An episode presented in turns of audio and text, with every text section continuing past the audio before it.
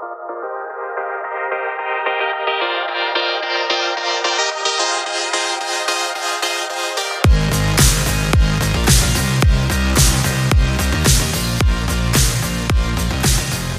und herzlich willkommen zu Aufgebohrt, der Podcast für nachhaltigen Praxiserfolg. Für euch am Mikrofon heute wieder Christian Brendel und ich, Diana Haber. Wir sind Geschäftsführer der Solvi GmbH und helfen Deutschlands Zahnarztpraxen mit Beratung, Fortbildung und Software dabei noch erfolgreicher zu werden.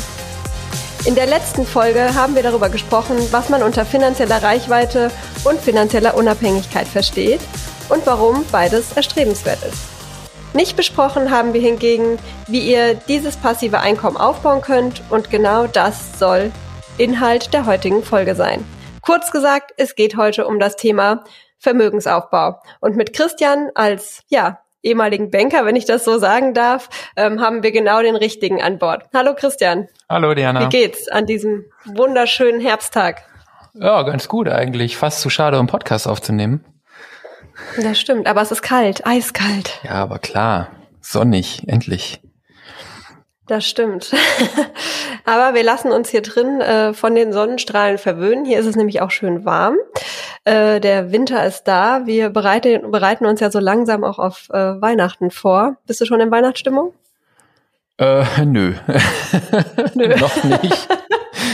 Erster Advent dann vielleicht, ist glaube ich bald, ne? Aber jetzt, wenn wir aufnehmen, ja. naja, mal schauen. Also Weihnachtsgeschenke bin ich schon hinten dran.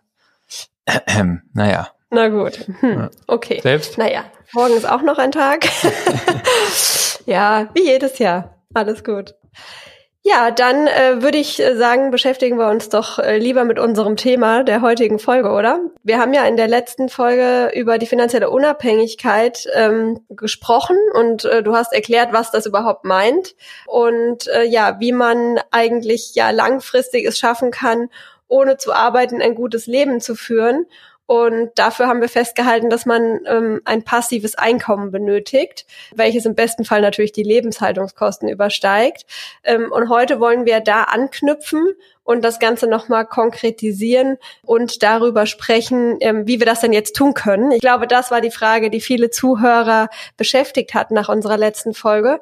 Und äh, ja, deshalb vielleicht die Bitte an dich, kannst du uns mal ganz kurz abholen, ähm, ja, wo wir das letzte Mal aufgehört haben und äh, uns in das heutige Thema holen. Mhm, klar.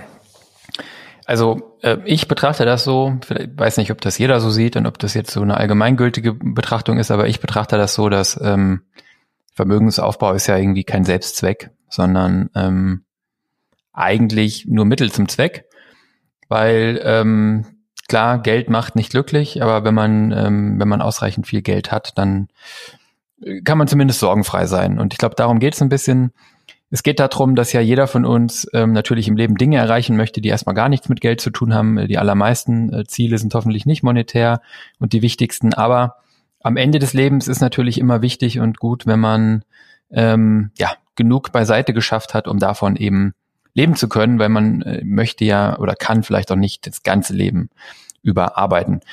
Das heißt, ähm, ein gewisser Vermögensaufbau ist, ist sicherlich was, was schon auch einen Zweck hat, sozusagen äh, im Laufe des Lebens. Und ich betrachte das immer so, dass so ein Vermögen ja im Idealfall nicht tot ist, sondern nicht einfach da rumliegt und ich habe es dann und äh, zehre es dann auf, wenn ich, wenn ich alt bin, sondern im Idealfall ja, hat dieses Vermögen ist produktiv, ja, und, und erwirtschaftet Erträge, wirft also eine Rendite ab, wie man sozusagen in der Finanzmathematik oder der BWL sagt, es erwirtschaftet also ein Einkommen, ein passives Einkommen, haben wir letztes Mal gesagt. Das heißt, wenn ich schlau Vermögen aufbaue, dann habe ich ja Mittelzuflüsse, einfach eine Art Einkommen oder Gehalt, ja, ohne dass ich etwas dafür tue. Und ähm, in der Arbeitsphase unseres Lebens, ganz klassisch, bauen wir natürlich diesen Vermögensstock ähm, auf und im Alter möchten wir dann davon leben und im Idealfall ist halt im Alter genug Vermögen da, das genug Rendite abwirft, um, um wirklich davon auch die Kosten decken zu können. Vielleicht habt ihr da so noch nicht drüber nachgedacht, aber äh, letztendlich ist ja auch im Versorgungswerk auch schon ein Baustein angelegt, wo das passiert. Ne? Ihr zahlt euer Leben lang ins Versorgungswerk ein, da wird ein Vermögen aufgebaut, von dem ihr dann im Rentenalter ähm, eine Rente oder eine, eine Bezüge eben habt. Und genauso kann man das übertragen auf viele andere Möglichkeiten, sich ein, ein passives Einkommen neben dem Versorgungswerk aufzubauen. Ja, das klingt doch erstmal gut, oder? Also später nicht mehr arbeiten müssen wäre, glaube ich, schon das Ziel. Also äh, zumindest meins, auch wenn ich sehr gerne ähm, arbeite. Ja. Aber vielleicht jetzt die Frage gleich im Anschluss, äh, die jetzt vermutlich unseren Zuhörern äh, brennt. Ähm, wie erreiche ich denn das Ziel? Also ähm, es gibt ja äh, diejenigen, die vielleicht schon ein bisschen was ähm, angespart haben oder auch sich schon mit Vorsorge beschäftigt haben, ähm, aber andere, die vielleicht ja das Thema noch ein bisschen vor sich herschieben und da jetzt aber die Frage, äh, wie kann ich das denn erreichen, was kann ich tun, dass mir das auch gelingt, ähm, dass ich eben ähm, im Alter dann auch dieses passive Einkommen aufgebaut habe. Genau, also die Formel ist eigentlich ganz einfach. Wenn ich will, dass hinten ein gutes Vermögen steht, dann muss ich ähm, im ersten Schritt dafür sorgen, dass ich genug habe zum Leben jetzt und dann etwas übrig habe, das ich zur Seite legen kann. Und das, was ich zur Seite lege, muss ich dann eben auch sinnvoll und gut ähm, zur Seite legen. Bedeutet, gut verdienen ist mal der erste Schritt, der es zumindest einfacher macht, ein, ein, Vermögen aufzubauen. Von dem, was ich verdiene, ist dann der zweite Schritt ganz wichtig, dass ich davon eben auch gut spare. Und der dritte Schritt von dem, was ich gespart habe, dass ich eben das sinnvoll anlege. Und diese drei Punkte sind eigentlich, ich sag mal, wenn ich es mathematisch betrachte, multiplikativ verknüpft. Ja? Das heißt, ich muss alle drei erreichen, um hinten ein gutes Vermögen zu haben. Wenn ich einen davon erreiche, das ist relativ einfach, dann äh, bringt mir das am Ende nicht, wenn ich einen von den anderen beiden Faktoren vernachlässige. Und deswegen ist es bei dem Thema hier eigentlich eine gute Idee, auch mal strategisch drüber nachzudenken, ein Bewusstsein zu schaffen, sich zu überlegen, wie will ich das angehen? Weil die meisten von euch, zumindest wenn sie unsere Kunden sind oder unseren Podcast hören, dann äh, schaffen sie den ersten Teil hoffentlich ganz gut, nämlich das gut verdienen. Ja? Ähm, das heißt, wenn ihr angestellt seid und Gas gebt und eine Umsatzbeteiligung habt oder wenn ihr eine eigene Praxis habt und richtig auf die Tube drückt und, und die Praxis optimiert und besser macht, dann werdet ihr es hoffentlich gut schaffen, ähm, ein gutes Einkommen, ein gutes, einen guten Überschuss in der Praxis zu haben.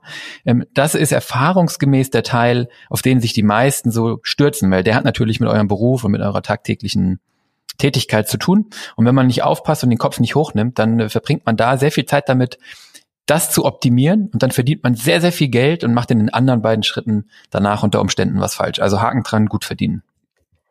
Mhm. Genau, auf jeden Fall. Also ich glaube, hier ist halt schon äh, der Knackpunkt, ne? Weil diejenigen, die eben nicht gut verdienen, für die ist es sehr schwer zu sparen. Also sie sind zwar sparsam, aber sie können nicht noch was zur Seite legen, weil es eben gerade so reicht. Und diejenigen, die gut verdienen, ähm, die haben aber nicht unbedingt auch immer den Drang, eben äh, dann auch zu sparen ne? Genau. sondern äh, das dann vielleicht auch äh, auszugeben. Und da kenne ich nicht wenige, die eben super erfolgreiche Praxis haben, äh, viel Geld da liegen haben, ähm, aber es eben vielleicht nicht sparen, sondern dann auch äh, ja ausgeben oder nicht wissen, was sie damit machen sollen, eben auch nicht wissen, wie sie gut investieren. Ähm, genau. genau. Und da denke ich, ist die Formel sehr, sehr hilfreich, dass man eben alles drei berücksichtigen muss. Also gut verdienen, gut sparen und gut investieren. Genau, und äh, bei dem gut sparen ist natürlich dann der deutlich unwitzigere Teil. Ne? Also gut verdienen macht ja Spaß, weil das bedeutet, dass ich eine erfolgreiche Praxis habe, eine tolle Zahnärztin bin, äh, ähm, irgendwie ein tolles Team habe und, und irgendwie expandiere und viele tolle Patienten, wo ich hoch, hochwertige Leistungen erbringe und, und, und das irgendwie alles funktioniert. Gut sparen ist dann sozusagen der Anteil von dem, was ich verdiene, ja, den, welchen, also der Anteil, den ich nebenhin lege. Ne? Also die Definition von Sparen mhm. ist sozusagen ähm, eins minus Konsum. Ja, äh, oder ja, also im Prinzip alles, was ich verdiene, minus das, was ich konsumiere, ähm, was da übrig bleibt, spare ich per Definition. Ne? Wie ich das spare, ist eine andere Frage, mhm. aber alles, was ich nicht ausgebe, spare ich. Das landet dann im Portemonnaie, auf dem Konto irgendwo, irgendwo türmt sich's, irgendwo sammelt sich's. Das ist auf jeden Fall gespart was Diana eben sagte, das ist der Teil, der keinem so richtig Spaß macht, über den ich auch gar nicht so, so furchtbar lange reden will. Ich glaube, wir haben das im Podcast hier schon immer wieder auch mal gestriffen. Ähm, es ist einfach wichtig, dass ihr wisst, wie gut die Praxis läuft, dass ihr ein realistisches Bild darüber habt, was ihr erwirtschaftet in der Praxis, dass wir das natürlich zusammen nach Möglichkeit steigern und, und so erfolgreich wie möglich gestalten. Man aber dann eben auch genau versteht, welcher Teil davon steht noch dem Finanzamt zu, welchen Teil brauche ich fürs Leben und ein gutes Leben, wenn ich viel verdiene und viel arbeite, ist natürlich völlig klar. Aber dass man auch ein Verständnis davon hat, welchen Teil sollte ich vielleicht nebenhin legen, ähm, für harte Zeiten, für Krisen, für später, damit ich später ein gutes Leben habe für die Ausbildung der Kinder, für die Rückzahlung der Schulden und, und, und. Also hier die Sparrate, ein ganz mhm. entscheidendes Konzept in dieser Formel. Mhm. Und ähm, jetzt hast du gerade die Sparrate gesagt, aber ähm, ich weiß nicht, vielleicht gibt es ja noch weitere Faktoren, die eben entscheidend dafür sind, dass mir das auch gelingt. Weil ich glaube, selbst wenn man das weiß, ist es immer noch schwer, das umzusetzen. Genau, also ähm, beim Sparen ist natürlich so, genau, die Sparrate, äh, guter Punkt, das ist sozusagen der eine Faktor. Also je mehr ich von meinem erwirtschafteten Geld sparen kann, desto mehr Vermögen werde ich aufbauen.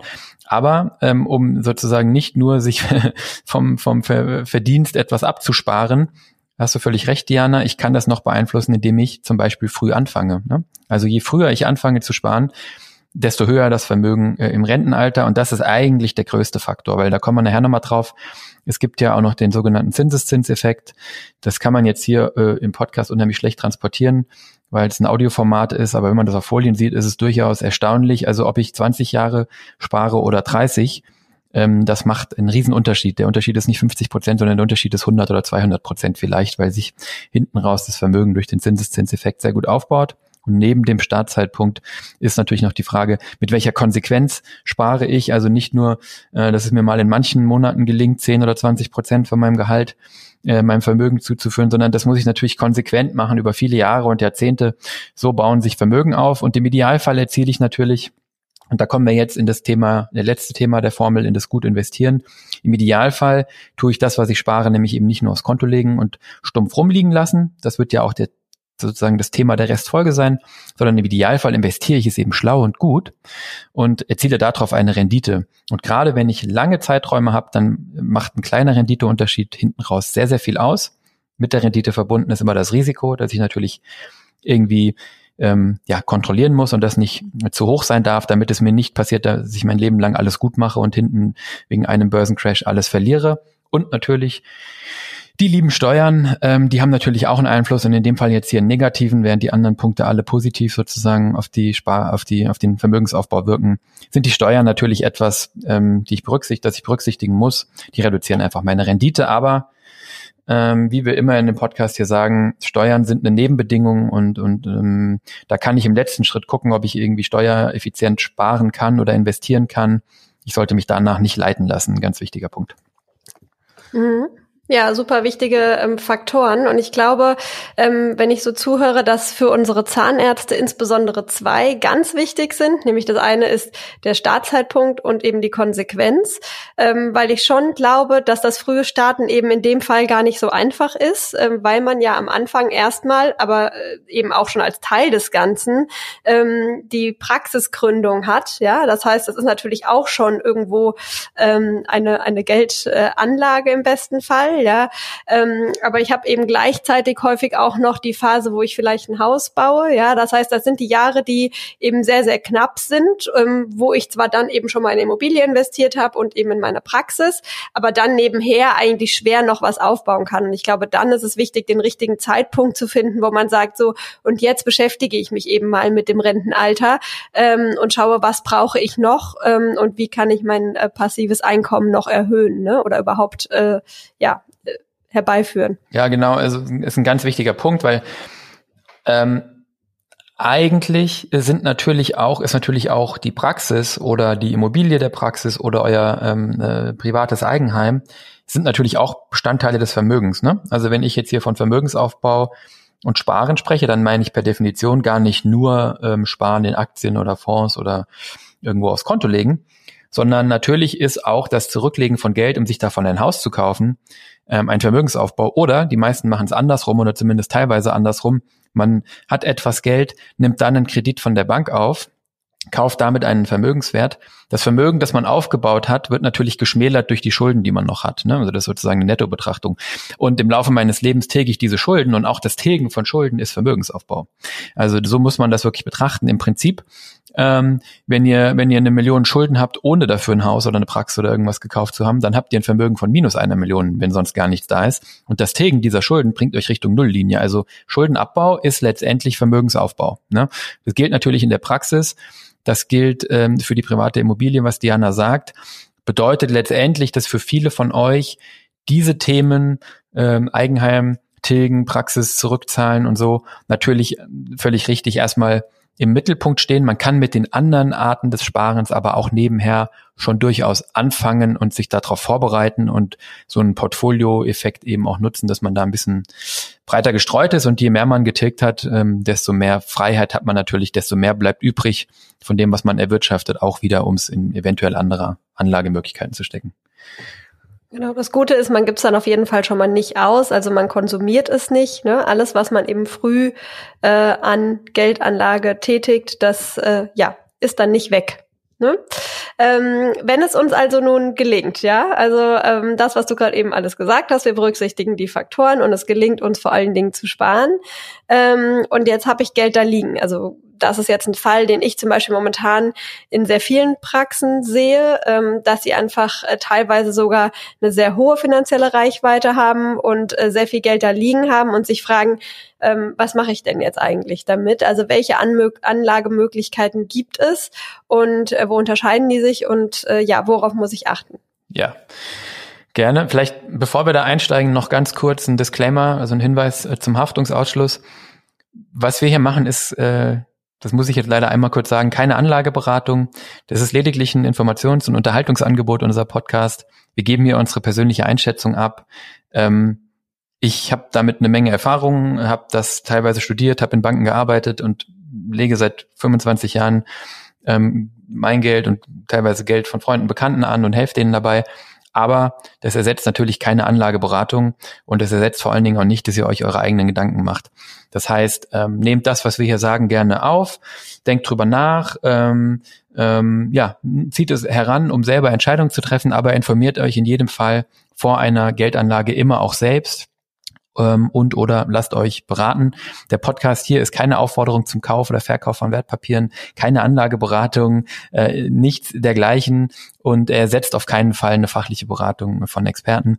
Entsprechend können wir hier keine Haftung übernehmen. Ja, äh, sorry, das musste einmal aus dem Weg. Ja, das hat man bei Aktienpodcasts und bei Geldanlagepodcasts und so immer wieder. Man man man muss das einmal leider äh, sagen, weil ja, ja, ist keine Anlageberatung. So. Jetzt hast du gesagt, welche Anlagemöglichkeiten gibt es? Ähm, ja, also im Prinzip haben wir eben schon mal drüber gesprochen. Es gibt natürlich ähm, Immobilien, ne? eure private Immobilie, äh, die Praxisimmobilie. Man kann natürlich auch in Immobilien von, von anderen Leuten, von Dritten investieren. Man kann Mietimmobilien zum Beispiel ähm, anschaffen. Es gibt natürlich klassische Anlage in Form von Geld, ne? also alles, was ihr auf eurem Girokonto habt ähm, oder früher vielleicht auf dem Tagesgeld oder Festgeld, wo es heute ja nichts mehr für gibt. Alles, was ihr vom, unterm Kopfkissen habt oder im Portemonnaie, ist letztendlich auch eine Anlageklasse. Ne? Ähm, ob die gut oder schlecht ist, kommen wir nachher nochmal drauf. Es gibt natürlich die Möglichkeit, in Rohstoffe äh, zu investieren, zum Beispiel Gold. Ja, ähm, gibt viele verschiedene Rohstoffe. Dann gibt's die Anlageklasse Wertpapiere. Darunter fallen die Dinge, in die man meistens so denkt, wenn man über Vermögensaufbau und Geldanlage spricht, nämlich Aktien. Das ist ja auch momentan wieder ein ziemlich heißes Thema. Und ähm, auch Unternehmensanleihen und Staatsanleihen fallen unter die Wertpapiere. Dann gibt es natürlich die Möglichkeit, sich an Unternehmen zu beteiligen. Also eure eigene Praxis ist natürlich ein perfektes Beispiel dafür, wie ihr Geld in ein Unternehmen investiert. Und man kann sich natürlich auch an anderen Unternehmen ähm, beteiligen, ne, indem man da Geld einbringt. Und als guter Letzt gibt's dann noch so eine breite Anlageklasse, die nennt man alternative Investments. Äh, da kommt so alles rein, ähm, was sonst nirgendwo hingehört. Also zum Beispiel, falls ihr das schon mal gehört habt, ähm, Private Equity Beteiligungen oder Hedgefonds oder ja, Hochrisikobeteiligungen an Firmen, Luxusgüter, man kann ja sein Geld auch anlegen in Autos, Uhren, teuren Wein, ähm, Infrastruktur, man kann Geld anlegen in, in Schiffe, Stromleitungen, Solaranlagen, Windkrafträder. Also die Grenzen sind da unlimitiert. Diese ganze Anlageklasse nennt man alternative Investments, weil es eben keine klassischen Investments sind, sondern ja, eben so ein Sammelbecken. Und zu guter Letzt gibt es theoretisch noch die Derivate, ähm, also Optionsscheine, Forward, Swaps, Futures, gibt es tausend englische Fachbegriffe. Da wollen wir aber heute überhaupt nicht äh, drüber sprechen. Gerade die letzten äh, genannten, also Derivate und alternative Investments, sind eigentlich äh, für absolute Profis. In den anderen Bereichen, auch, auch Rohstoffe würde ich sagen, ist auch was äh, wirklich für Profis. In den anderen Bereichen äh, verschiedene Geldanlagen, ähm, auch in Fremdwährung oder sowas, Immobilien und Wertpapiere, das sind so üblicherweise die Bereiche, in denen man auch als Privatanleger aktiv ist.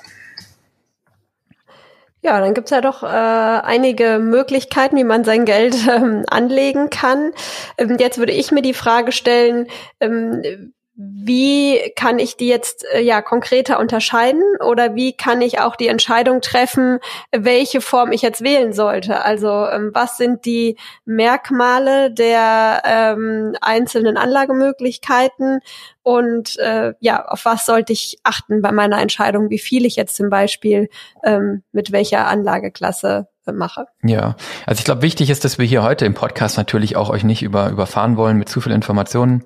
Aber ich möchte hier mal so ein, so ein Framework oder so ein, so ein Gedankenmodell an die Hand geben, mit dem man da, glaube ich, ganz gut drüber nachdenken kann. Und zwar werde ich jetzt hier nicht sagen, legt in Aktien an oder legt in, äh, was weiß ich, in Wein an oder legt in diese und jene Aktie gar an. Ähm, aber ich ich denke, wenn man, wenn man, äh, wenn man sich mal Gedanken darüber macht, was passiert eigentlich bei den verschiedenen Geldanlagen, dann kriegt man ein ganz gutes Gefühl dafür, was grundsätzlich gute Ideen sind, was grundsätzlich schlechte Ideen sind. Und ähm, das ist ein guter Startpunkt, um drüber nachzudenken. Also eine der Kernfragen, die ich mir immer stelle bei einer Geldanlage, die ich mache, arbeitet mein Geld eigentlich, wenn ich das dort anlege, oder ähm, ist es tot, sage ich mal. Ne?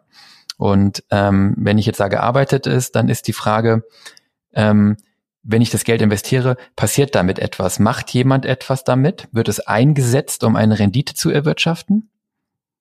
Ja, kriege ich davon etwas zurück? Oder ähm, ist es eigentlich nur gebunden in etwas und es ist dann mehr so eine Art Hoffnung oder Spekulation? Was ich äh, vielleicht mal um es konkreter zu machen meine ist, wenn ich Geld mh, hm, auf ein Tagesgeldkonto oder Festgeldkonto früher gelegt habe, heute gibt's da keine Zinsen mehr, aber früher hat das Geld gearbeitet. Ähm, genau genommen arbeitet es auch heute noch, aber ich krieg nichts mehr dafür. Nämlich ich habe es der Bank geliehen. Ja, oder wenn ich Aktien einer Firma kaufe, am Ende des Tages stelle ich der Firma Eigenkapital zur Verfügung. Ähm, und die Firma arbeitet mit diesem Eigenkapital und der wirtschaftet damit Renditen, investiert das in Fabriken oder Leute oder was auch immer und versucht da mehr draus zu machen. In Abgrenzung dazu ist halt ähm, eine Anlageklasse, wo, wo mein Geld nicht arbeitet, zum Beispiel Rohstoffe. Ja, also wenn ich mir einen Goldbarren kaufe, das ist, glaube ich, sehr anschaulich. Ähm, das ist jetzt überhaupt keine Wertung, aber bei einem Goldbarren ist mein Geld in diesem Gold gebunden, das arbeitet nicht. Keiner macht was damit, keiner versucht es zu mehren. Und der Unterschied ist eben, dass ich bei den Anlageklassen, wo mein Geld arbeitet, etwas laufend zurückbekomme, nämlich zum Beispiel einen Zins, wenn ich jemandem Geld leihe, oder eine Dividende, wenn ich Anteile oder Aktien ähm, einer Firma kaufe, ja, und ich bei den Anlageklassen, wo mein Geld nicht arbeitet, eben genau das nicht habe, sondern da spekuliere ich letztendlich, jetzt benutze ich diesen Begriff mal absichtlich, da spekuliere ich nur darauf, dass der Goldbarren mehr wert wird. Und das ähm, ist für mich so eine, so eine wesentliche Unterscheidung. Damit einhergehend ist so ein bisschen auch oft der Horizont ähm, oder auch die Risikoneigung. Ne? Wenn ich also in Unternehmen, in Aktien investiere und kriege da über 10, 20 Jahre Dividenden raus, dann ist gar nicht mehr so wichtig am Ende, also nicht, dass es unwichtig wäre, aber es ist nicht mehr so entscheidend, wie der Aktienkurs vielleicht sich auch entwickelt hat, während es zum Beispiel bei dem Goldinvestment einzig und allein entscheidend ist, wo der Goldpreis zu dem Zeitpunkt steht, wenn ich verkaufen will. Also arbeitet mein Geld? Ja, nein. Und wenn es arbeitet, dann gibt es eine Renditequelle. Und was für eine Renditequelle äh, ist das? Ne? Zins, Dividende. Und in allen anderen Fällen ist es eben nur die Hoffnung auf steigende Kurse. Genau. Das ist äh, mal so die, die eine Frage, äh, die man sich da stellen kann. Und damit kann man jetzt eigentlich alle Anlageklassen, die ich vorhin genannt habe, oder auch alle Anlageklassen, die so auf euch zukommen, ja, kann man damit beantworten. Also willst du eine PV-Anlage aufs Dach bauen? Arbeitet mein Geld? Oh yes. Ne? Erzeugt Strom, kommt Rendite raus. Gut, ich glaube, es verstanden. Äh, eine zweite, ein zweites Unterscheidungs- oder Differenzierungsmerkmal bei der Geldanlage ist die Frage nach dem Risiko. Es gibt einfach ähm, ja, Anlageformen oder Anlagearten, die sind inhärent, ähm, haben die ein sehr niedriges Risiko. Dann gibt's welche, die haben ein hohes Risiko und dann gibt's welche, die haben ein sehr hohes Risiko. Und das ähm, betrifft teilweise ganze Anlageklassen. Also man kann teilweise Aussagen machen, dass Anlageklassen, also ganze Bereiche, wie ich sie eben genannt habe, weniger oder mehr Risiko haben. Und teilweise hängt es aber auch extrem davon ab, was ich genau anschaue. Ne? Ich gebe euch ein konkretes Beispiel. Staatsanleihen ist letztendlich, wenn ich jemand, wenn ich im Staat Geld leihe. Ne? Ähm, also ich kaufe ein Wertpapier von dem Staat, das Geld ist aber nur geliehen. Der Staat gibt mir das nach 10 oder 20 Jahren am Ende der Laufzeit ähm, zurück. Das ist generell eher eine etwas risikoärmere Geldanlage, hängt natürlich jetzt aber extrem davon ab, ob ich der Bundesrepublik Deutschland Geld leihe oder dem Staat Peru. Ja? also das Risiko, das damit einhergeht. Auf dem Spektrum etwas Risiko, am, risikoärmsten waren eigentlich früher immer so Tagesgeld, Festgelddinger. Ähm, da gibt's heute nichts mehr. Staatsanleihen, auch da gibt's heute manchmal Negativrenditen. Das heißt, ihr kriegt dann weniger zurück, wenn ihr dem Staat Geld leiht, als ihr ihm jetzt gebt. Einfach weil das Geld keine gute Verwendung hat im Moment. Und auf dem Kontinuum dann, ich sag mal, in dem mittleren, höheren ähm, Risikobereich sind natürlich so Dinge wie Aktien, ne? Ähm, kommen wir nachher nochmal äh, bestimmt nochmal drauf. Ähm, und dann im Hochrisikobereich sind in der Regel die Dinge angeordnet oder angegliedert, die von denen ich vorhin gesprochen habe, also Rohstoffe, ähm, weil es da einfach teilweise drauf ankommt, wie ist die Ernte in irgendeinem gewissen Gebiet, gab es irgendwelche Unwetterkatastrophen, also da gibt es so Events, die extreme Verwerfungen herbeiführen. Dazu gehören auch ähm, die Derivate, also so Wetten am Aktienmarkt. Ähm, dazu zu den Hochrisikodingen gehören sicherlich auch ähm, Kryptowährungen, also sowas wie Bitcoin, Ethereum und so. Das beschäftigt momentan viele. Das heißt jetzt nicht, dass man da nicht kleine Beträge oder irgendetwas drin, äh, drin investieren kann und sich damit beschäftigen kann. Aber das sind einfach alles Dinge, die historisch sehr starken Preisschwankungen unterworfen sind und deswegen ein sehr, sehr hohes Risiko haben. Und ähm, mit dem Risiko einher geht natürlich immer die Rendite. Risiko und Rendite sind miteinander verbunden. Das heißt, wenn euch jemand sagt, ihr habt ein garantierte, eine garantierte Rendite, die irgendwie größer Null ist, ja, ähm, und kein Risiko, dann ist was faul. Ja, das heißt, ihr müsst diese äh, Risikokomponente immer ähm, zur Rendite ins Verhältnis setzen und ja, da die hängen einfach miteinander zusammen. Ja. Ein weiteres Thema ist dann natürlich die Frage nach der Liquidierbarkeit. Also wie lange lege ich denn mein Geld an? Klassisches Beispiel auch hier wieder kurzfristig wäre Tagesgeld. Ne? Früher gab es halt, wie gesagt, dieses Festgeld, was man gerne gemacht hat. Dann hat man es für drei oder fünf Jahre angelegt. Bedeutet einfach, dass es nicht liquidierbar ist. Ich habe es der Bank für drei oder fünf Jahre gegeben. Ich kann es nicht zurückholen, äh, außer vielleicht, indem ich es vorzeitig kündige und die Bank mir irgendeine Gebühr abzieht. Andere Beispiele für ähm, nur langfristig liquidierbare Dinge sind zum Beispiel vermögensbildende Versicherungen oder so. Ne? Da habe ich einen langlaufenden Versicherungsvertrag Kurzfristig liquidierbar ähm, sind zum Beispiel noch Aktien, Vermögens, ähm, es sind ähm, Aktien und, und, und Anleihen, solche Dinge. Da muss ich dann halt, wenn ich es kurzfristig liquidiere, mit dem Kurs leben, der sich einstellt. Aber zumindest kann ich theoretisch jederzeit meine Liquidität über diese Liquidierbarkeit muss man halt nachdenken, wenn man sich die Frage stellt, für welchen Zeitraum lege ich denn an? Wie lang kann ich denn auf das Geld verzichten? Oder gibt es ein Risiko, dass ich sehr kurzfristig brauche? Das kann also gewisse Anlageklassen ausschließen, wenn es sein kann, dass ich das äh, Geld in den nächsten Wochen, Monaten oder Jahren brauche. Und dann vielleicht ähm, als letzter Punkt ähm, die Transaktionsgebühren.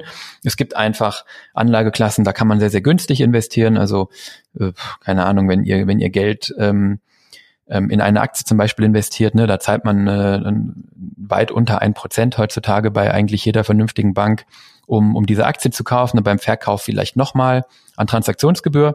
In Abgrenzung dazu, wenn ich eine Immobilie kaufe, habe ich in Deutschland eigentlich immer, ich glaube, 10, 12, 15 Prozent am Bein, weil ich habe meistens einen Makler, immer einen Notar, immer ein Amtsgericht ähm, und immer die Steuer, deren Name mir gerade nicht einfällt.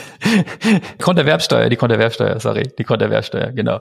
Ähm, das heißt, wenn ich eine Immobilie kaufe, habe ich eigentlich immer 15 Prozent Transaktionskosten ähm, am Bein. Und damit sieht man natürlich dann auch, dass eine Immobilie sich eigentlich normalerweise nicht lohnen kann, um sie, äh, der Amerikaner sagt, zu flippen. Ja, also eine Immobilie heute kaufen und nächstes Jahr zu verkaufen. Da muss ich erstmal die 15 Prozent Transaktionsgebühr aufholen. Andere Anlageklassen mit hohen Transaktionsgebühren sind zum Beispiel auch Kryptowährungen relativ hoch, wenn ich da trade. Ähm, Luxusgüter, klar, wenn ich mir teure Weine oder teure Autos kaufe, dann habe ich äh, mit dem Kauf was zu tun. Ich habe unter Umständen sogar auch noch Aufbewahrungskosten, weil ich muss das Auto oder den teuren Wein ja auch irgendwie lagern. Da sind Aktien doch deutlich leichter im Handling. Ja. Ja, das waren ja jetzt, glaube ich, äh, schon einige äh, Merkmale, auf die man ähm, achten kann. Ja, ähm, besonders spannend fand ich ja den Punkt äh, Rendite versus Risiko. Ja, ähm, weil das ist ja eigentlich immer genau das Spannungsfeld, in dem man sich bewegt, ne? wo man sich selbst überlegen muss, wie groß ist eigentlich mein Risiko Bereitschaft. Und ich denke, das ist eine sehr persönliche Sache, oder? Ja, absolut. Also ähm, Risikoneigung ist, ist super individuell und da, das verbietet eigentlich auch, dass man so generelle Anlagetipps gibt. Ne? Ähm, also ich werde ja auch ständig gefragt, was würdest du machen und so und soll ich mein Geld hier und da. Ähm, aber das hängt eben extrem von den Lebensumständen ab, von der eigentlichen, von der eigenen persönlichen Risikoneigung mit wie viel Verlust kann ich denn nachts trotzdem noch schlafen? Ähm, was ich eben sagte, wann brauche ich denn mein Geld wieder? Welchen Anlagehorizont habe ich überhaupt? Ne? Ähm, also das ist höchst individuell. Das heißt, ähm, hier ist es eigentlich eine Frage, dass man sich selber kennenlernt oder ein guter Berater in diesem Bereich würde mir auch helfen, mich dabei kennenzulernen, welches, welches Risiko, welche Risikostufe ich vielleicht eingehen will. Oft wird sowas von 0 bis 10 ausgedrückt. Und das kann man eben nicht beantworten, indem man gefragt wird, wie risikoreich bist du von 0 bis 10, sondern da muss man ein paar Fragen stellen, aus denen sich das dann im Prinzip ergibt. So. Und ähm, das definiert eigentlich nur erstmal, wie viel Risiko ich gehen kann. Und was ich eben ja schon angedeutet habe, und das ist, glaube ich, das, was du auch äh, spannend fandst, ähm, ist, dass Risiko eben immer mit Rendite zusammenhängt. Ja. Und das ist, glaube ich, wahrscheinlich der wichtigste Punkt in diesem Podcast hier. Ihr habt das alle schon gehört, aber das ist mein absolutes, ähm, meine absolute Herzensangelegenheit äh, bei dem Thema immer. Es gibt keine garantierte Rendite ohne Risiko. Und es ist wirklich immer so, dass Rendite und Risiko in einem Verhältnis zueinander stehen. Also es gibt auch keine hohe Rendite mit einem mittleren oder einem niedrigen Risiko. Ja, und es gibt auch keine Mega-Rendite mit einem, mit einem Okay-Risiko oder so, ja, sondern hohe Renditen haben immer sehr hohe Risiken oder hohe Risiken, ja, und niedrige Renditen werden immer mit einem niedrigeren Risiko normalerweise einhergehen oder andersrum, wenn ich wenig Risiko eingehen will, dann muss ich mit wenig Rendite leben und der Grund ist einfach, dass niemand, niemand vorhersagen kann, wie sich Anlageklassen kurzfristig entwickeln. Ja, also in einem Seminar hätte ich jetzt einen Chart, der das ganz eindrucksvoll zeigt. Das kann man jetzt hier im Podcast nicht nicht transportieren, aber es sind eigentlich jedes Jahr andere Anlageklassen, die ähm, die gut abschneiden. Und ähm, es ist tatsächlich unmöglich, das heute für morgen, nächste Woche oder nächstes Jahr vorherzusagen. Und jetzt könnt ihr sagen, naja, es gibt doch Leute in Frankfurt, New York und Singapur, die sich nur damit beschäftigen. Und was ist denn mit ähm, André Costolani und Warren Buffett? Ja, und dazu muss man halt zwei Dinge verstehen. Ähm, zum einen gibt es natürlich Lichtgestalten und absolute Ausnahmeerscheinungen wie, wie die eben genannten Personen, ja, ähm, also ein Warren Buffett oder so. Ähm, aber wenn man genau hinschaut, wird man auch sehen, dass der auch nicht immer irgendwie richtig liegt, sondern er hat es einfach über sein langes Leben ganz gut geschafft, konsistent äh, mal, etwas über dem Schnitt zu liegen und dann kommt eben etwas sehr Gutes dabei heraus. Ja, es hat aber bei ihm auch zum Beispiel mehr mit Risikoneigung, mit, mit gutem Management der, der Risiken und der Renditen zu tun, als damit, dass er morgens aufsteht und weiß, welche Aktie morgen gut läuft. Und ähm, klar, die Experten in den, in den, in den Banktürmen, ähm, die natürlich sehr, sehr gut äh, ja, da, da, da arbeiten und dann auch sehr, sehr gut verdienen, die müssen natürlich suggerieren, dass sie das auch können und wissen. Aber es ist eben in der Realität nicht so. Es gibt da ohne Ende mh, hm, wissenschaftliche Studien zu und Beweise zu. Niemand kann auf Dauer äh, den Aktienmarkt vorhersagen und die Leute, die es fürs nächste Jahr können, die hatten einfach nur Glück und wer es dann zwei Jahre in Folge schafft, der hatte zwei Jahre in Folge Glück und dann sieht man sozusagen, wenn ich da viele Jahre in, in Reihe schalte, dann gibt es natürlich irgendwann einen ganz kleinen Prozentsatz, der immer richtig gelegen hat. Es gibt ja eben auch einen ganz großen Prozentsatz, der immer falsch gelegen hat und dazwischen ähm, eben alles. Ne? Das Einzige, was man sagen kann, ist nach hinten, nicht nach vorne, nach hinten betrachtet, gibt es eben Anlageklassen, die langfristig besser abgeschnitten haben als andere. Dazu gehören zum Beispiel die Aktien und dazu gehören auch zum Beispiel die Immobilien und dazu gehören auch zum Beispiel die Anleihen. Und wenn ihr jetzt vorhin gut aufgepasst habt, dann merkt ihr, das sind drei Anlageklassen, wo das Geld arbeitet. Und das ist kein Zufall, ne? Weil wenn ich in auf den Schweizer Franken investiere oder in Gold, dann ist das eigentlich so ähnlich, wie wenn ich ins Casino gehe, auf Rot oder Schwarz setze. Ich kann natürlich eine Meinung darüber haben, was Gold oder der Schweizer Franken macht, aber das ist am Ende wie eine Münze zu werfen oder immer auf Rot und Schwarz zu setzen. Wenn ihr hundertmal auf Rot oder Schwarz gesetzt habt, hat die Bank am Ende gewonnen und ihr habt verloren. Und genau so ist es bei Anlageklassen, bei denen ich nur auf den Preisverlauf äh, wette, bei denen mein Geld nicht arbeitet und bei den Anlageklassen, bei denen es eben anders ist, wo mein Geld produktiv ist und die laufend eine Rendite abwerfen, die eben genannten Anleihen, Aktien und Immobilien. Da ist es so, dass die einfach historisch langfristig, wenn ich den langen Atem hatte und keine Fehler gemacht habe, besser gelaufen sind als die anderen. Das heißt nichts für die Zukunft, weil man kann nie aus der Vergangenheit irgendwie Aussagen über die Zukunft machen, aber es macht halt eben auch intuitiv Sinn und ähm, ja, also alle Chancen stehen sozusagen äh, äh, dafür, dass das in Zukunft auch so weitergehen wird. Mhm. Jetzt hast du gerade eben äh, so zwischen den Zeilen äh, was ganz Wichtiges gesagt, nämlich du hast gesagt, wenn man keinen Fehler macht.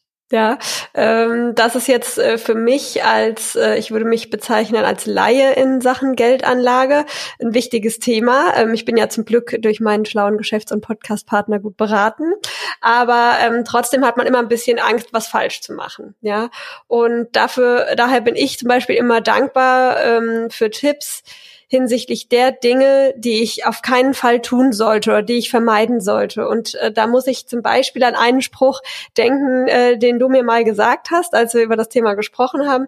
Und zwar ähm, der Satz, hin und her macht Tasche leer. Und äh, ich finde den wunderbar, weil der prägt sich richtig gut ein. Und ähm, ich glaube, es ist auch klar, was damit äh, gemeint ist. Aber vielleicht ähm, kannst du noch mal kurz unseren Zuhörern ähm, ja erklären, was das meint und ähm, ob es noch weitere äh, ja Fehler gibt, die man dringlichst vermeiden sollte. Ja, gerne. Genau, hin und her macht Tasche leer ist eine alte Börsenweisheit, hat wirklich jeder, der sich mit Aktien beschäftigt, auch, auch schon mal gehört. Ähm, und ähm, ja, das ist eigentlich genau der Punkt, den ich eben gemacht habe. Ne? Ähm, es wird keinem Menschen auf der Welt und damit auch nicht mir. Und ich beschäftige mich jetzt viel damit und damit auch keinem von euch, der zuhört. Sorry, wenn ich das so klar sage und auch nicht der Diana. Ja, wir sind sowieso alle Laien im Vergleich Schade. zu den Profis. Ja, und selbst den Profis gelingt es nicht. Es wird keinem von uns gelingen, ähm, mit dem Wechseln des Pferdes, also mit dem Wechseln von Aktien zum Beispiel, ähm, jetzt schlaue Entscheidungen zu treffen. Ähm, wenn wir Glück haben, richten wir mit dem Wechsel keinen Schaden an. Was aber auf jeden Fall passiert ist, wir haben immer eine Transaktionsgebühr. Jetzt habe ich vorhin gesagt, die ist niedrig, ein halbes Prozent rein, ein halbes Prozent raus, ne? Kein Problem, alles easy. Aber ist natürlich auch ein Prozent in Summe. Ne? Dazu habe ich jetzt vielleicht noch einen Steuerschaden, wenn ich Gewinne realisiert habe.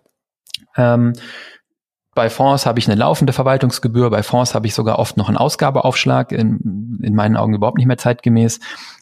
Bei Immobilien habe ich es eben gesagt, habe ich 15 Prozent. Also es ist eigentlich egal, welche Anlageklasse ihr wählt. Ihr werdet immer Transaktionsgebühren haben und über Dauer fressen diese Transaktionsgebühren sich ganz gut rein. Ich erinnere mich noch, jetzt muss ich mal so eine Geschichte erzählen von früher, mich schon an wie ein alter Mann. Wahrscheinlich, weil ich einer bin. Ähm, nämlich habe ich in den 90ern schon Geld angelegt in, in der, in der Dotcom, im Dotcom-Boom. Ja, Boom hieß es noch, bevor es dann die, die Blase geplatzt ist. Und da habe ich das immer gemacht, da habe ich immer Yahoo gekauft und dann habe ich verkauft und AOL gekauft und es ging immer nach oben und ich hatte den Eindruck, boah, du machst ja alles richtig. Und, ähm, und irgendwann kam dann das, äh, die Abschlussrechnung von meinem Broker und dann hatte ich viereinhalbtausend Euro ähm, Transaktionsgebühren an meinen Broker bezahlt. Das wäre jetzt nicht so schlimm gewesen, wenn das grundsätzlich richtig gewesen wäre. Ich habe dann aber mir im Nachhinein mal angeguckt, äh, was ich gemacht habe und habe gemerkt, hättest du an Tag eins Yahoo und AOL und die anderen in gleichen Teilen gekauft und sie liegen lassen, dann hättest du nicht nur die viereinhalbtausend Euro Transaktionsgebühren gespart, sondern du hättest auch noch eine bessere Rendite gemacht, weil ich zwischendurch immer wieder raus und rein bin, habe ich immer was liegen lassen. Und das bringt mich zum zweiten Teil, ähm, weil es sind eigentlich drei Dinge, die, ähm, die ihr falsch machen könnt. Das erste sind Kosten verursachen äh, durch zum Beispiel hin und her macht Tasche leer. Und das zweite, auf das ich jetzt kommen will, sind die Emotionen. Das heißt, was ich eben schon mit angeführt habe, der Versuch, schlau zu sein, der Versuch, die richtigen Dinge zu machen, Versuch des Timing, also der Versuch, den richtigen Zeitpunkt zu treffen. Ich steige jetzt am tiefsten Punkt ein und am höchsten aus und so. Und die Aktie ist jetzt gut gelaufen, ich wechsle jetzt auf die andere. Ähm, das geht, ähm, wie soll ich sagen, empirisch betrachtet über alle Anleger regelmäßig schief. Hm? Das ist also wissenschaftlich nachgewiesen. Naive Geldanlage, ähm, damit ist gemeint, einfach stumpf anlegen und nicht versuchen zu timen, jeden Monat was anlegen oder einmalig anlegen, ja, und breit streuen, einfach liegen lassen, ist immer besser als der Versuch des Timings. Das gilt selbst für Profis. Ich muss es nochmal sagen, gilt selbst für Profis und damit könnt ihr euch vorstellen, gilt es für uns Laien hier sowieso. Selbst wenn die äh, sechsstelligen und siebenstelligen Gehälter in New York und Frankfurt das nicht hinkriegen, dann ist es verwegen zu glauben, dass hier zwei Podcast-Hosts oder Zahnärztinnen und Zahnärzte ähm, dieses Timing schaffen. So, Nimm's mir nicht übel, aber es ist einfach so und ich habe das studiert, ähm, das ist tausendfach belegt. Problem ist, die Finanzindustrie, die sagt euch das natürlich nicht, weil das wäre natürlich ein Totschlägerargument. Ne? Die erzählen natürlich immer, warum sie die besten Experten haben. Da geht jetzt auch gerade wieder ein Fonds von Frank Thelen und so, der hat 30 Mann, die da Research machen und so. Und der versucht jetzt auch irgendwie die richtigen Aktien zum richtigen Zeitpunkt zu kaufen. Vergesst, funktioniert nicht. Und äh, die bittere Nachricht ist, wenn wir glauben, dass wir es doch können, dann nennt sich das in der Forschung Overconfidence. Das heißt, äh, wir glauben, dass wir besser sind, als wir eigentlich sind. Also sozusagen unser Selbstbewusstsein für unsere Fähigkeiten ist, ist viel zu hoch in einem Bereich, in dem wir nachweislich keine Expertise haben.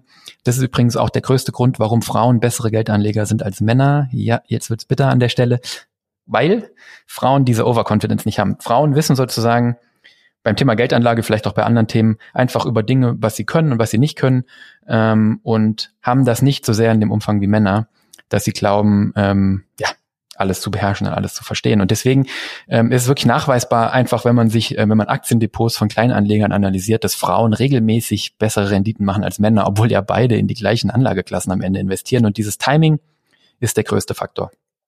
Damit eng verbunden. Ja, das klingt doch super. Ja, das klingt super für die Frauen, ne? Dann gibt's ja Hoffnung für mich. Ja, auf jeden Fall. Aber genau so mache ich das du auch. Machst das ja? so, also genau. mein ja, Geld, ja, ja, ja, ich habe das so mit einem mittleren Rendite, mittlerem Risiko angelegt und das liegt da jetzt. Ne? So, und äh, da ich es mir nicht zutraue, gehe ich da auch nicht mehr ran. So. Ja. In der Hoffnung, dass es natürlich später äh, dann mal mehr wert ist. Und weißt du, was der Witz ist, Diana? Ich predige hier, ja, nicht zu timen und der Kosten zu vermeiden.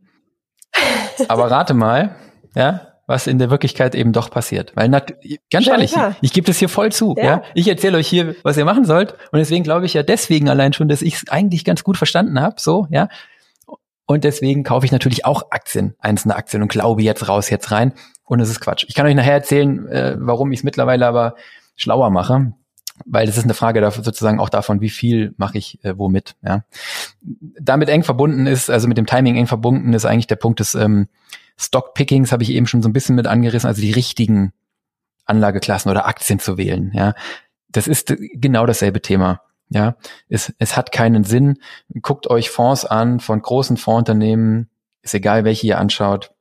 Die liegen in der Regel langfristig unterm Markt, weil die es eben nicht schaffen, auch nur 50 Prozent oder mehr als 50 Prozent richtig zu liegen, sondern das ist wie ein Münzwurf, wenn man es langfristig betrachtet und dann gehen bei denen eben noch die Gebühren ab und bei euch ist es genauso. Ihr könnt natürlich, wenn ihr Aktien habt, an die ihr glaubt und auf die ihr Lust habt, könnt ihr die natürlich eurem Depot beimischen. Ne? Nur man darf eben nicht so verwegen sein, darauf seine Anlage ähm, für seinen Vermögensaufbau grundsätzlich zu machen, weil auch dieses Stockpicking ist immer schlecht, naiv, auch hier immer besser, Männer auch hier immer schlechter als Frauen. Ja, das wollte ich gerade sagen. Wenn man sein Vermögen schon aufgebaut hat für später ne, und alles in sicheren oder in trockenen Tüchern hat und eben genug Geld übrig, dann kann man das natürlich trotzdem machen. Ne? So, das ist ja dann am Ende äh, auch ein bisschen Glückssache vielleicht, aber man sollte eben, wie du gerade gesagt hast, äh, das nicht äh, tun, wenn man eben noch am Vermögensaufbau ist. Genau, und das Du hast vorhin aber das bringt uns eigentlich direkt zum nächsten Punkt, auf den du jetzt wahrscheinlich überleiten wolltest, ne? Weil genau. ähm, der dritte Punkt, den ihr falsch machen könnt, ist, dass ihr zu viel Risiko eingeht oder das Risiko nicht gut verteilt habt. Ja? Also das Risiko eines großen oder eines Komplettverlustes, das ist was, was ganz oft schief geht. Ich erinnere mich an gute Bekannte ersten Grades, sag ich mal, ähm, die, die äh, damals komplett ausgesessen haben, äh, von 97 bis 2000 und dann nicht mehr aushalten konnten, dass meine Internetaktien so gut liefen und die dann gesagt haben, jetzt gehen wir aber auch all in. Und dann wissen wir alle, was passiert ist. Äh, Dotcom-Blase ist geplatzt. 2001 fallen die Türme in New York. Und ähm, dann hat dann bis 2006 irgendwie viel mitgenommen nach unten und ähm, oder 2003, 4 viel mitgenommen nach unten, ist dann ausgestiegen, bevor es dann bis 2008 eigentlich wieder bergauf ging. Und das ist eigentlich das Dümmste, was man machen kann. Deswegen, hm, das passt jetzt sozusagen gut zu den Punkten, die wir vorhin besprochen haben. Ein langer Anlagehorizont hilft mir zu vermeiden, dass ich im falschen Zeitpunkt irgendwie kaufe und verkaufe. Und dann das Thema Diversifikation hilft mir zu vermeiden, dass mein Gesamtvermögen leidet, nur weil XYZ passiert ist. Und das ist eigentlich genau ähm, Dianas Punkt von eben. Wenn ich ein großes Vermögen aufgebaut habe und ich habe etwas im Versorgungswerk und ich habe etwas in der Praxis und ich habe etwas im Eigenheim und ich habe daneben vielleicht noch eine gute Versicherung, dann spricht überhaupt nichts dagegen, ein Prozent oder zwei oder drei von dem Vermögen zu investieren in Einzelaktien, an die ich glaube, oder in was weiß ich, Bitcoin, in doch vielleicht den guten Wein, whatever, ja, äh, vielleicht auch fünf Prozent oder zehn, das kommt ja wirklich dann wieder auf die Risikoneigung an, aber eben kleine Anteile. Ja, weil am Ende, wenn die Wette auf Bitcoin oder den guten Wein oder was auch immer schiefgegangen ist, macht das nichts, wenn, wenn 90 oder 95 Prozent meines Vermögens stehen. Das ist ein ganz großes Thema. Ich erinnere mich gut an ein Gespräch in einer Bar, in einem Hotel, wo mir ein befreundeter Zahnarzt erzählt hat, dass er für sechsstellige Beträge Einzelaktien kauft und das dann schon eher so 15, 20 Prozent seines Vermögens waren in einer einzelnen Aktie. Und eine von diesen Aktien ist dann eben auch komplett ähm, den Bach runtergegangen. Das war konkret jetzt die Lufthansa. Letztes Jahr im März, ne, kannst du glauben, was du willst von der Lufthansa, kommt Corona, bumm, weg. Ne? Wirecard ist ein anderes Beispiel.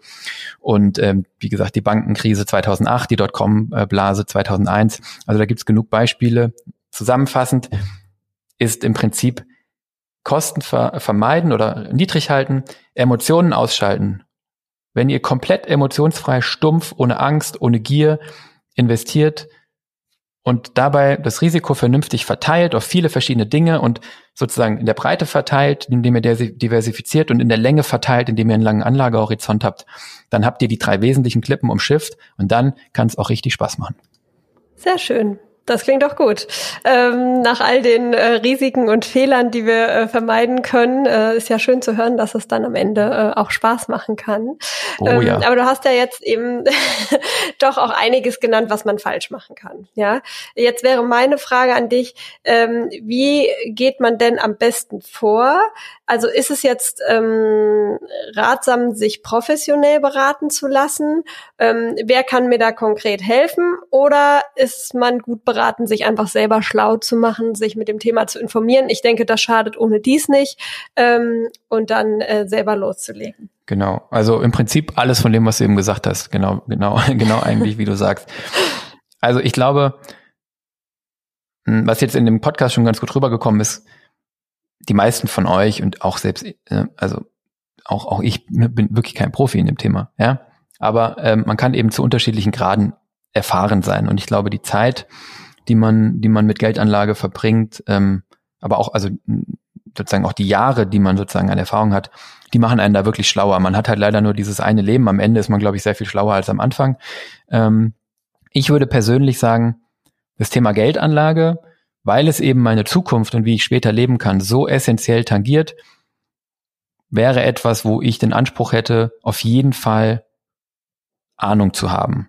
Das heißt, ich würde sagen, sich damit zu beschäftigen, fortzubilden und das grundsätzlich zu verstehen, ist etwas, woraus sich eigentlich keiner in meinen Augen entlassen sollte. Ich glaube, mit dem Hören dieses Podcasts habt ihr in meinen Augen einen ersten Schritt gemacht. Jetzt gibt es bestimmt Leute, denen das mehr Spaß macht und die das mehr interessiert und Leute, die das weniger interessiert. Aber ich würde wirklich sagen, so einen wichtigen Teil seines Lebens komplett auszulagern und jemand anderem anzuvertrauen und sich damit gar nicht zu beschäftigen und nur darauf zu vertrauen, dass der das richtig macht, fände ich persönlich sehr mutig. Es sei denn, ich habe jemanden, dem ich da blind vertrauen kann, aber um ehrlich zu sein, jeder macht Fehler und ich würde die persönlich da immer checken wollen oder, oder auch irgendwie verstehen wollen, was passiert zumindest. Also, ne? das heißt, für mich wäre es eigentlich immer unbedingt eine Beschäftigung mit dem Thema selbst. Wenn ihr die Dinge aus dem Podcast hier mitnehmt, was ich euch erzählt habe über Kosten, Risiko, Emotionen und so, dann habt ihr, glaube ich, schon gute Schritte nach vorne gemacht und ich würde das einfach als Lebensaufgabe verstehen. Ich wundere mich immer umgekehrt, warum man in der Schule will jetzt hier nicht in Systemkritik abschweifen, aber doch sehr, sehr viele Fächer hat, nur keins von diesen Fächern sich eigentlich damit beschäftigt, wie ich mein Leben auf die Kette kriege, was finanzielle Dinge angeht. Ne? Eigentlich finde ich, gehört das zum Leben wie Lesen und Schreiben.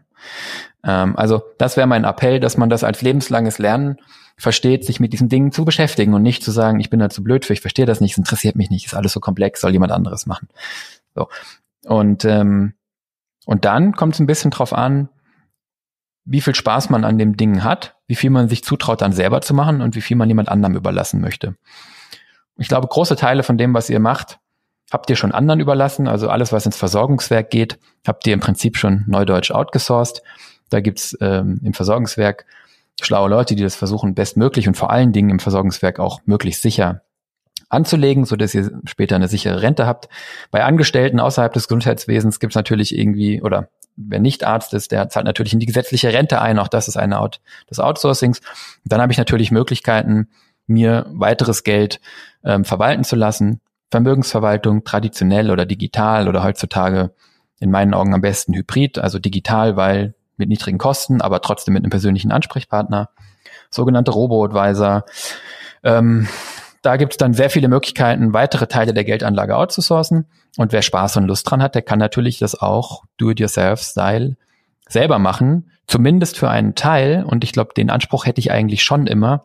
Und wie groß dieser Teil ist, hängt dann davon ab, wie viel Spaß ich dran habe und vielleicht auch wie viel Risiko ich gehen kann oder will und und ähm, wie groß mein Vermögen auch insgesamt ist. Ne? Und bei dem Teilen Do It Yourself, da kann ich natürlich, habe ich natürlich heute eine Riesenpalette. Viele machen es bei der Hausbank einfach, dass man da ähm, Aktien oder Fonds oder sowas kauft. Ähm, man kann das dann also quasi direkt, ne, direkt kaufen, die einzelnen Anlageklassen über die Börse, äh, über die Bank. Da gibt's heutzutage noch schönere Angebote eigentlich über, über Online-Broker und so, wo man das deutlich besser und deutlich günstiger machen kann. Punkt Kosten. Und dann gibt's natürlich die Möglichkeit, dass ich es auch selber mache, aber halt indirekt. Ähm, das ist im Prinzip eine Mischform, indem ich dann in Aktienfonds oder in Anleihenfonds aktiv oder passiv gemanagte investiere, in Dachfonds, in ETF, in Versicherungspolicen oder oder oder.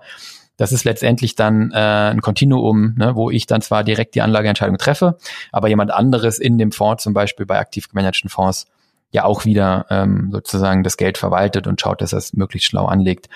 Also das sind so grundsätzlich die Spielarten und ich glaube, da muss man sich einfach ein bisschen rantasten und, und schauen, wo man sich so wohlfühlt.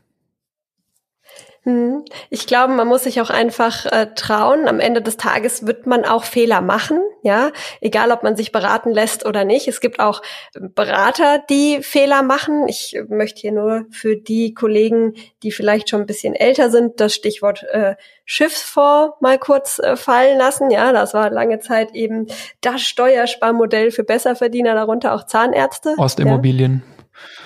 Ostimmobilien, ja. Also so, die Kette da ist so einiges schiefgegangen. auf jeden Fall. Und die und da ist einiges schiefgegangen in der Vergangenheit und äh, da werden jetzt auch sicherlich einige Zuhörer schmunzeln, die es vielleicht selber betroffen hat, die die Fehler auch gemacht haben. Ja, da sind diejenigen sicherlich ähm, nicht alleine, aber da spielt eben genau das rein, was du vorhin gesagt hast. Manche Dinge muss man auch einfach erfahren, muss man erlebt haben, manche Fehler muss man gemacht haben.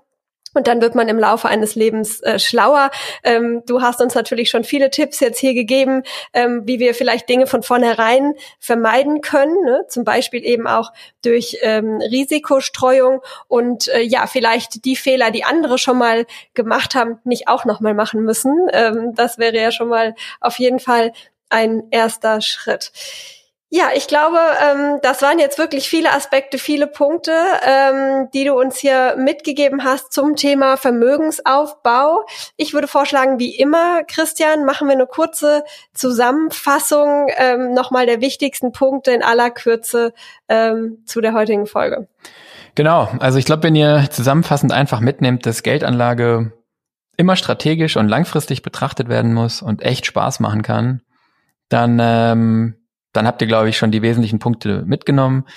Also damit Zeit zu verbringen, muss sich nicht eklig anfühlen oder, oder langweilig sein, sondern es kann wirklich Spaß machen und es ist vor allen Dingen immer richtig. Also ich bin jemand, der denkt immer stark in Grenznutzen und ich glaube, ähm, manchmal ist mal eine Stunde oder so mit diesem Thema verbracht langfristig viel mehr wert als, keine Ahnung, noch eine Stunde irgendeine Kleinigkeit an der Praxis optimiert. Das ist immer eine Balance, die man finden muss. Ihr erinnert euch an die Formel, gut verdienen, viel sparen und gut investieren ähm, multiplikativ verknüpft. Und ich glaube, gerade bei diesem gut investieren, da ein bisschen Zeit drauf zu verbringen, ähm, ist immer gut.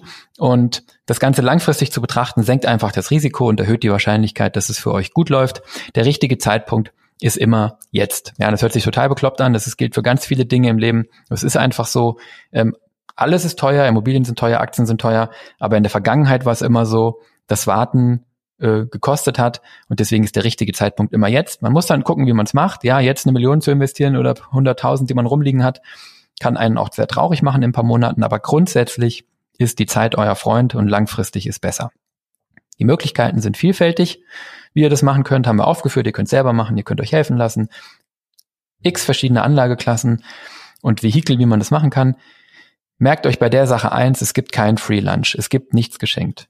Und da werde ich wirklich emotional bei dem Thema, wenn euch jemand etwas verspricht, was risikofrei ist mit einer Rendite, ist es gelogen. Ja, es gibt es nicht, nicht auf dieser Welt, gab es noch nie.